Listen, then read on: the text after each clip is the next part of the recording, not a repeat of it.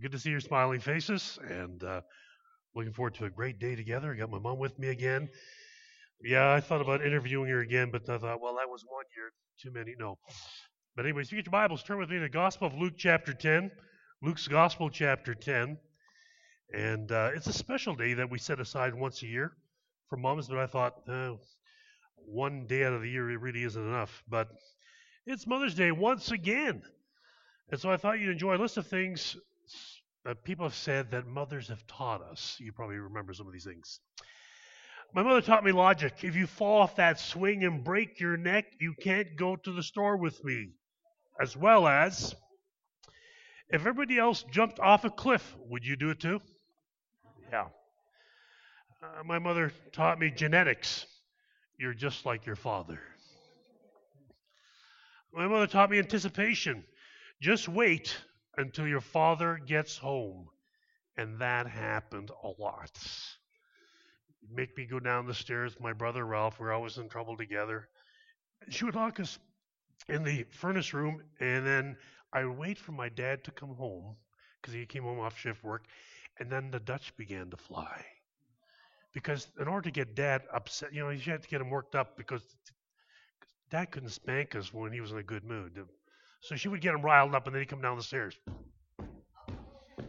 Slam the door open, and we were like, Ooh! and yeah, we got spanked. Anticipation. I learned it. Mother taught me about receiving. You're going to get it when you get home. Oh, great. How about my mother taught me about religion? You better pray that will come out of the carpet. My mother taught me about stamina. You sit there until all that spinach is finished. That didn't happen with me. It was like, no, I ate everything in sight. And anyway, that's another story. Mother taught me about the circle of life. I brought you into this world, and you've heard that. Awesome. Uh, my mother taught me about justice. One day you'll have kids, and I hope they turn out yeah, I heard that. Uh, yeah. And then uh, it happens. But you also notice to come past Mother's Day from everybody's perspective. I think about moms today who are single parents. I think about moms who are carrying the whole weight of rearing children with no help from their husbands, because I've talked to them and shared with them. I think about gals who would like to be to have kids but aren't able to conceive their challenges. There's some today who feel feel they failed and would like to forget this day they called Mother's Day. I, have in the churches I pastor, I've met some mothers that said, "I'm not coming to show from church Mother's Day. I hate that day. It's the worst day of the year. I just don't want to be there." I thought, yeah, I hear you. See, being a mom is actually a daunting challenge. But today, I want to encourage you all from God's Word. But before we do, let's just bow our heads in prayer. Father, we come before you today. We just pray, Father, that First of all, through your Holy Spirit, you speak to every heart. Lord, that's what it's all about. It's not about me speaking, it's about you speaking through the revealed Word of God to encourage every single mom that's here today. And Lord, we've got uh, moms who have birthed children, we've got moms who are spiritual moms, uh, moms who've been moms when they were able to conceive. There's so many different aspects, Father, but I pray through your Holy Spirit, you'd minister to all of us. We ask it in Christ's name. Amen. And dads and men don't tune out. This is Mother's Day. I can tune out. No, no, that's not. That's not part of it. So let's go to Luke's Gospel, chapter 10, verses 38 through to 42. It starts off here a pivotal passage. It says, As Jesus and his disciples were on their way, he came to a village where a woman named Martha opened her home to him. She had a sister called Mary who sat at the Lord's feet listening to what he said. But Martha was distracted by all the preparations that had to be made. She came to him and said, Lord, don't you care that my sister has left me to do the work by myself? Tell her to help me. Martha, Martha, the Lord answered, You're worried and upset about many things. But few things are needed, or indeed only one. Mary has chosen what is better, and it will not be taken away from her. Warren Wiersbe, who passed away a couple weeks ago, actually, I got a chance to meet Warren Wiersbe at Moody Founders Week in Chicago. Actually, his pastor's conference, and uh, of all places, I met him in the gym. Interesting guy. Anyways, he wrote, Worship is at the heart of all that we are and all that we do in the Christian life. It's important that we be busy ambassadors taking the message of the gospel to the lost souls. It is also essential to be merciful Samaritans seeking to help exploited and hurting people who need God's mercy. But before we can represent Christ as we should, or imitate him in our caring ministry, we must spend time with him and learn from him. We must take time to be holy. See, in verse 38, we, we get an introduction to the story. Um, Christ, while traveling to Bethany, happens to come to Martha's home. She, being a good hostess, she welcomes him in, which was typical of Eastern hospitality in that day. Whoever came to your door and knocked said, Hey, can I come in? Sure. You say, Wow, that would have been a bit of a dilemma. But, anyways, preparing. So far, so good. And then we're introduced to her sister Mary in verse 39 of your passage there. She is sitting in rapt attention by Jesus' feet, listening to every word Jesus is saying. It is interesting that every time we read about Mary in the Gospels, she's always at the feet of Jesus. Every time you see it, there's time that she actually washes his feet with her tears and with her hair. And what a pattern of love and humility to emulate as she is. So far, so good, right? We got Mary, we got Martha, two gals, no issues. In verse 40, the problem presents itself. There's always problems. But Martha was distracted by all the preparations that had to be made. She came to him and asked, Lord, don't you care that my sister has left me to do the work by myself? Tell her to help me. There's a stark contrast between the two sisters, as you kind of have noted now. Mary's sitting at the feet of Jesus, and Martha is distracted by all the preparations, all the work. Mary's enthralled as she sits at the feet of the Savior, that's kind of the posture, what we call the disciple. See, a disciple is devoted to the authority of Jesus and sits under his teaching. A disciple acknowledges the authority of Jesus and drinks in his teaching. A disciple is not willing to tell Jesus how he or she thinks it ought to be. A disciple has his mouth closed and he listens to what is Jesus saying. Uh, but let's get back to the story. Martha is enraged. She is losing it in the kitchen. Anybody ever been there? Okay, better. Okay, oh, hands went up. She's pacing back and forth in the kitchen. You can picture it. The guys are sitting around the, in the living room. They're listening to Jesus. I was going to say they're watching the hockey game. No, taking it more relevant. See, hospitality was highly valued in that society in that day, and uh, the honor and even reputation of woman was associated with how hospitable was she. Maybe this was on Martha's mind as she's going through this whole process of trying to get things ready. So, what's the problem? Well, there really is a problem, is there? There's a problem when what happens at any household at this kind of time. The problem is not the serving, the fact that she wanted to serve, that Martha wanted to help as we look back at verse 40. There's nothing wrong with working in the kitchen. There's nothing wrong with doing that.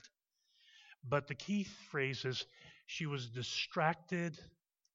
Doesn't work anyways. Well, we need a new mic. Okay, come on. Let's just, don't need that. It's a distraction. Anyways, there we go. That's better. I feel like I can see you better. She was distracted, just like I was with that mic stand. No. She was distracted with all the preparations. She she got so enthralled and so busy with stuff that she got distracted. It means she was being pulled apart. Ever feel that way? You have so many things to do and you feel this, there's so many distractions. We feel as we want to give our attention to one thing, and there are all these things that are pulling us, and we're literally feeling like we're being pulled apart because there's so much. You say to yourself, How am I going to get it all done? Ladies, have you ever been there? Because sometimes I've heard phrases like, and I have to be careful here, but sometimes I hear these, these phrases, for example, like this My mother doesn't work, she just stays at home. Yeah, that's exactly what I thought. This guy's going to have a short life. Or I've even had gals say that about their moms. Oh, she doesn't really work. She can do this. And I thought they have no idea about what a mom who stays at home has on her platter. And then there's ones who actually work and try to balance stuff at home on top of it. It's a huge challenge. But Martha was losing it in the kitchen. So, in your service for God, have you ever lost it because of the slackness of those who sit around you and do nothing while you're doing all the work? Have you ever been so busy you're looking at people all around you and thinking, like, those lazy slackers? They're just sitting there doing nothing, and I'm doing all the work. I think we've all been there. But for moms, especially. Especially. Few things are as damaging to the Christian life as trying to work for Christ without taking time to commune with Christ. For without me, you can do nothing. Another quote by Warren Wiersbe. But back to the story. Martha's in the kitchen. Jesus and the disciples are in the living room. And, and Jesus is talking and sharing, and she looks at Mary sitting there on her big fat rear end doing nothing. We don't know if she had a fat rear end, and we just, just add that's the story. That's probably what she's thinking. And I'm doing all the work. Mary's distracted. Jesus is teaching. Martha's distracted. She's being pulled apart by the things going on around her and her normal operating mode, which is do something at that moment with that number of people to be taken care of, is quite overwhelming. She's looking at all these disciples that are coming in, they're all sitting there, and all of a sudden, the fact that she wants to serve is not a problem, but the thing is like, how am I going to pull this off? I'm feeling overwhelmed. Her standard of operation mode, which I came, I overcome, and uh, she's starting to lose her patience because she thinks nobody cares. Because she says, she addresses God right there, sitting there. Don't you care? I'm all alone in the kitchen trying to pull this off, and don't you give a rip about what I'm doing? By the way, was that Jesus' problem?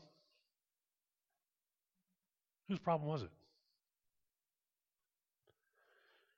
But I think sometimes what happens in everyday life is we get so busy that we run ahead of God and what needs to be done in our lives. You hear me? We get distracted by all the stuff and all the things that need to be done. How many times in the beginning of the day you think, this morning when I head out to do go to work, I'm going to have my time of prayer. I'm going to have my time of Bible reading. It's going to be a great day. And then all of a sudden, there's a distraction. Could be your children. Could be your husband. Could be something else. There's always distractions. And all of a sudden, you're halfway through the morning and you think back, well, I really haven't spent any time with God today, but I've got so much to do. I just got to keep trucking, keep trucking, keep trucking, keep trucking, keep going, keep going, keep going with all the distractions.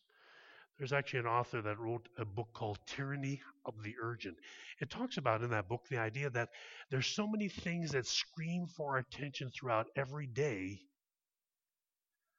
And oftentimes, the things that scream the most for our attention are the things that really don't need doing. And so, for Martha at this point, she's really feeling challenged. And she's actually frustrated that she thinks in her dilemma and with all the distraction that God doesn't care. But He does. She's frustrated with Mary, she's frustrated with Jesus, and there's a clash going on in her mind, ready to have a good old fashioned fight. She's lost patience. J.C. Ryle, in his comments on this passage, warns us that the cares of the world are a snare to our souls if we allow them to take up too much of our attention. And so the question we need to ask ourselves, we have all these, these distractions, is what's really the most important thing today? Is it all this distraction? And the answer is no.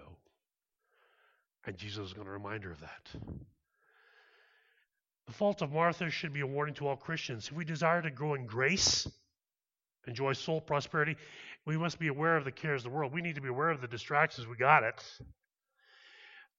But except you watch and pray, they will insensibly, that's exactly what's happening to Martha right now, they will insensibly eat up our spirituality and bring leanness to our souls. If you gap, get up every day running after all the stuff that needs doing, it will leave your soul empty. You hear me? Because we can run throughout life doing all the right stuff, doing all the right things, and inside we are empty. Because going throughout life without giving time and effort to my relationship with Jesus Christ leads to an empty, unfulfilled life. Because all the distractions that the world will throw at you will not bring peace, will not bring joy, will not fill your heart. It'll be temporary, but it doesn't last.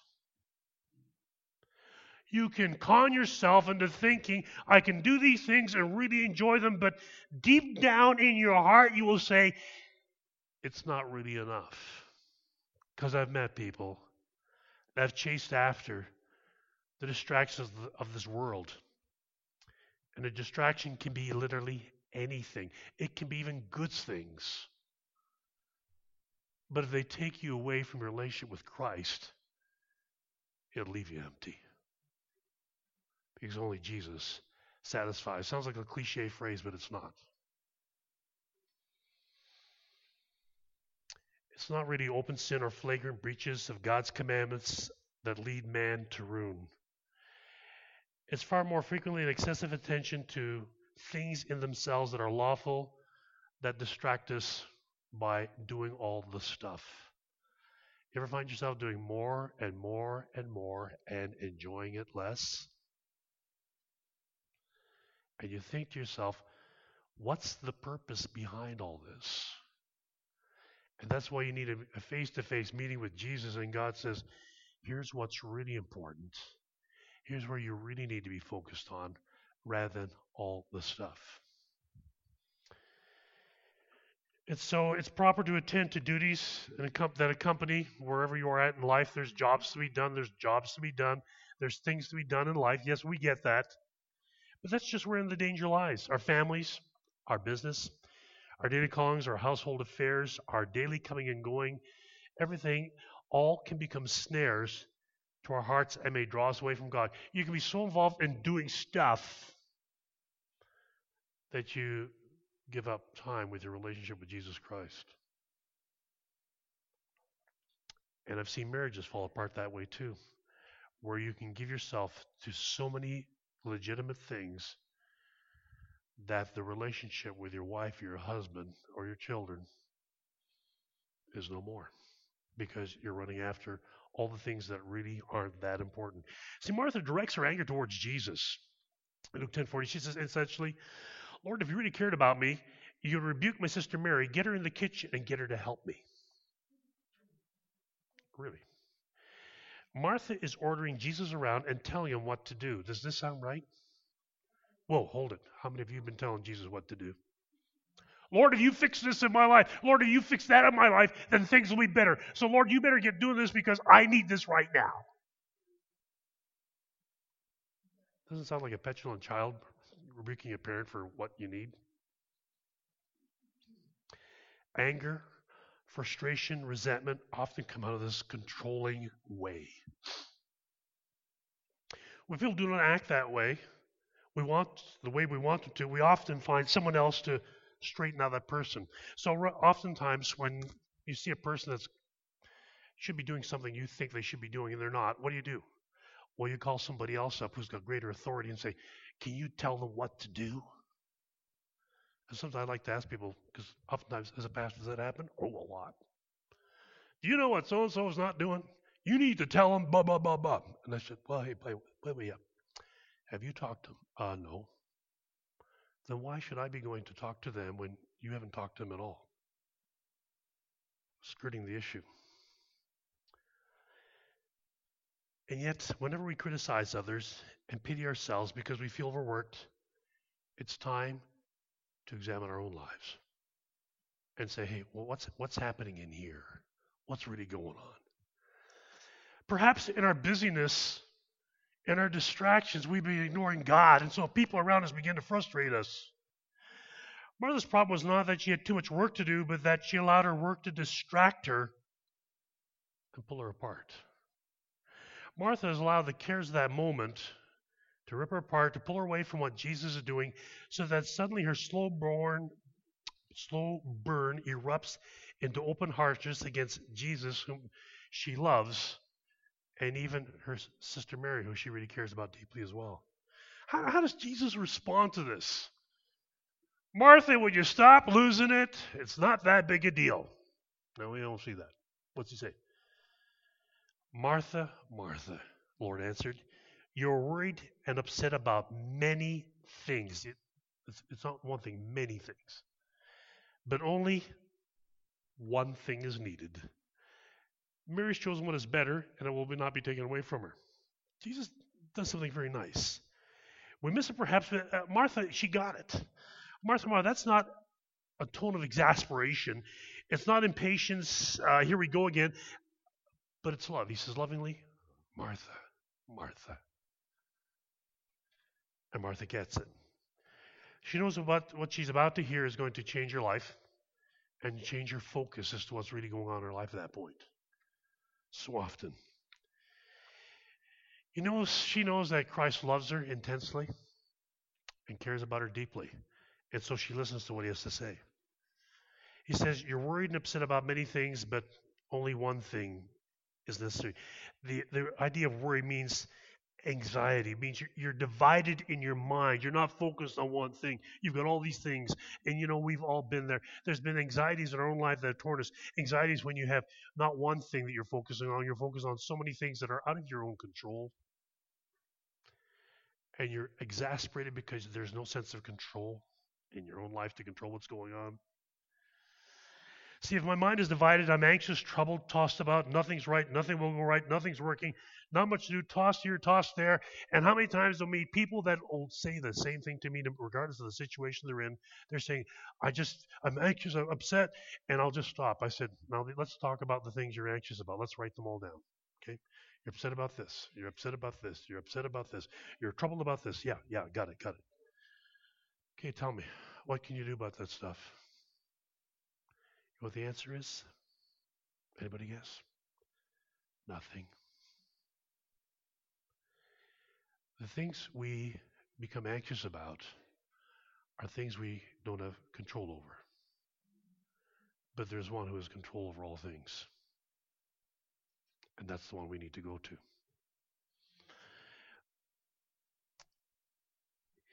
So, well, what is Martha missing? She's missing the fact the Lord is teaching.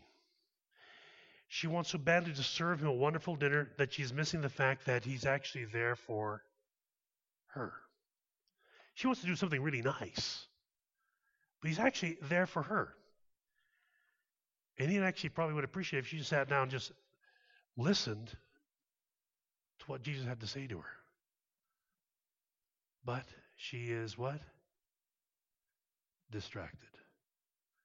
Here, here's, here's a point for all of us. How many of us are so busy with our lives, distracted, that we don't take time to hear what Jesus is saying to us? You think this past week, think about it. You don't have to be a mom today, anyone. You've been so busy with so much stuff about things you can't control, things you have no power over. And Jesus is just saying, I want you to be still and hear what I have to say to you. Because when you're still and you hear what he has to say to you, that anxiety, that upset, those distractions will all go away. Why? Because you're focused on what? One thing the Lord. And that's just not a challenge for moms, as I said today. It's a challenge for all of us because, folks, all of us are going to face distractions. Good ones, legitimate ones. But yet, Christ came not to be served, but to give his life as a ransom for all. He wasn't interested right now at that point of being served. He wanted her to just sit down at his feet because God's word says that man does not live by bread alone, but by every word which proceeds from the mouth of God. She needed to hear God first. She's allowing her anxieties to overcome her with the anxiety about food prep. And it began to overwhelm her rather than realizing that Jesus is the bread of life. Alfred Edersheim says about this scene in the home of Mary Martha this Mary forgot everything else but Jesus. She was lost in that moment with Jesus, and everything else became superfluous. Mary forgot everything else but Jesus spoke to her, and no one else had ever done. She was absorbed in everything he had to say. Stop there. When was the last time that you were totally absorbed in hearing what God had to say to your heart?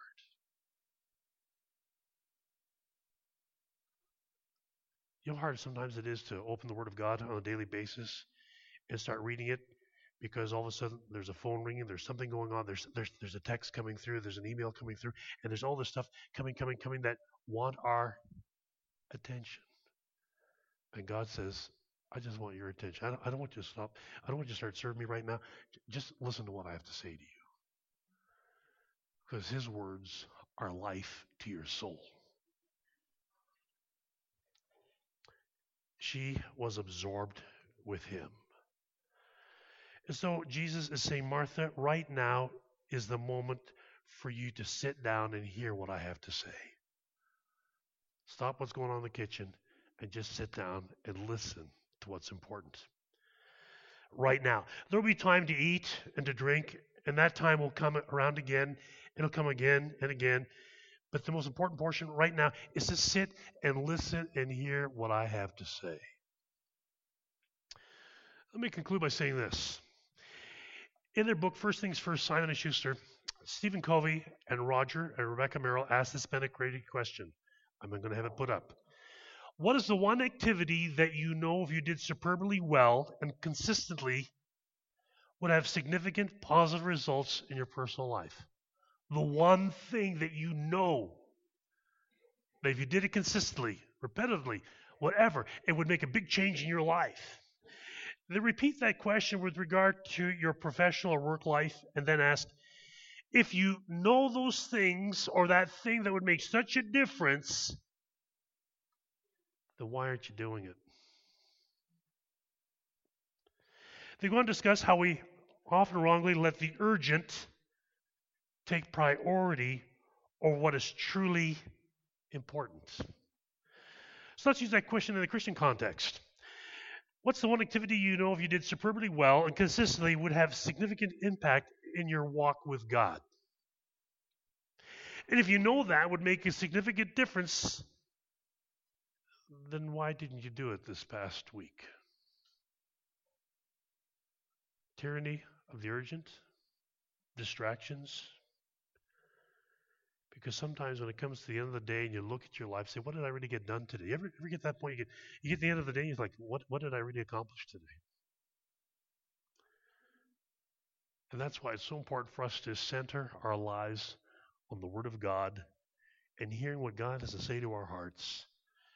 Open our lives to speak to Him through prayer and say, Lord, guide me this day so that I am able to discern what is important and what isn't important. The one significant activity is spending time with the Lord in word and prayer. And I think about that because one of the things I saw evidence in my life growing up was a mom opened God's Word and read it consistently, faithfully, day by day. And I'm blessed to have a wife who also reads God's Word. I see Rose often in her chair, reading her Bible and doing devotions every single day. And I can see the difference in their lives and the impact they have with people around them. If you want your life to have impact for the sake of the kingdom, my friend, it is seen when you spend time with God's Word. Because you say, what, what, what, do you want, what do you want people to think about you in terms of who you are? Will they remember your feats and accomplishments? Maybe. But you know what oftentimes is the most observable aspect of your life? It's how you live your life, your actions, your speech, your conduct. People will see that every single day. And how they observe that will be seen in who I spend time with. And when I spend time with the Lord Jesus Christ in prayer and in His Word, it will impact my relationships and what I do every single day. Do I want my life to count for eternity's sake? The answer is yeah, I do. I really do. Then do the one thing that'll make the difference. See, isn't that kind of like the typical message every Sunday? Read your Bible, pray. Read your Bible, pray. Read your Bible, pray.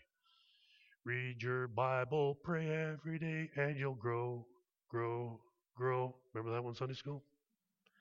You didn't go to my Sunday school. Anyways.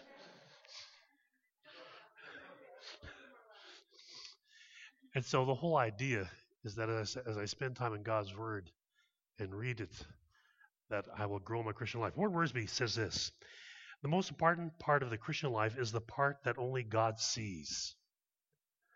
Unless we meet Christ personally and privately each day, we'll soon end up like Martha, busy but not blessed. How many of you want to be blessed? Yeah, it's obvious.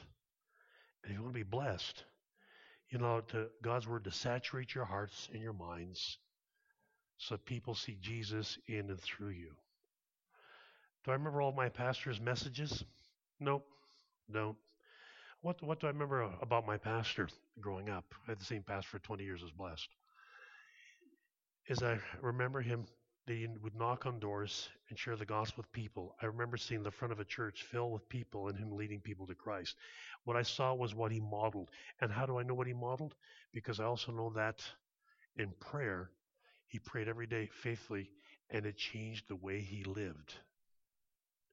My prayer for you, moms and dads, and everyone here, is that you will model Christ likeness in your life, and that will only be evident if you make the main thing your time in prayer and your time in the Word of God, that God might change you and impact not only you, but your families and your families from generation to generation till Christ comes back. We talk to men about the importance of men's ministry. We talk to women about women's ministry. And here's here's the thought. We say, well, if I accept Christ, how will that affect things? And the thing is that when I live for Christ, it doesn't only affect one generation, the generation I grew up in, but it impacts future generations. I'm blessed to have a godly mom and dad who live Christ likeness. We all came to the same knowledge of Christ uh, back in the 60s. I don't go back a little ways. And mom and dad also encouraged all of us boys, all five of us, to go to Bible school. Bible college. We all did. And now those boys also have had children who've accepted Christ. And those children now also have children who've accepted Christ. And so for mom and dad, I think, what, what how many do we have now? 50, 55 Ninevehs now in Canada? All together. 30 great grandchildren? 17 grandchildren. Anyways, but what's really unique about that, folks, and this is not bullshit. This is what this is what God's doing. Because mom and dad who commit themselves to the Word of God, generations were impacted for the sake of the kingdom. Your family will be impacted for God when you commit yourself to living for Him, not allowing the distractions of this world to take you away from that relation because Satan will bring distractions your way, left, right, and center, to keep you from spending that time and hearing God's voice. Even when you leave today, there will be distractions. Even when you get up tomorrow, there will be distractions. I guarantee it. Because his his whole proposal is this if I can keep you from spending time with God, I can lessen the impact of that Christian's life. And I don't know about you, but I believe we all want our lives to count for the sake of God's kingdom. Amen. Let's pray. Father, thanks for your word. The Mary Martha dilemma, Father. A challenging one. But Father, we also understand that your desire is that, Lord, your love, your grace, we exemplified in our lives. But Lord, we need to hear your voice. We need to be as Samuel of old who said, Speak, Lord, for your servant is listening. But oh God, help us to tune the things of the world out. Shut them off. Shut them out so we can hear your voice.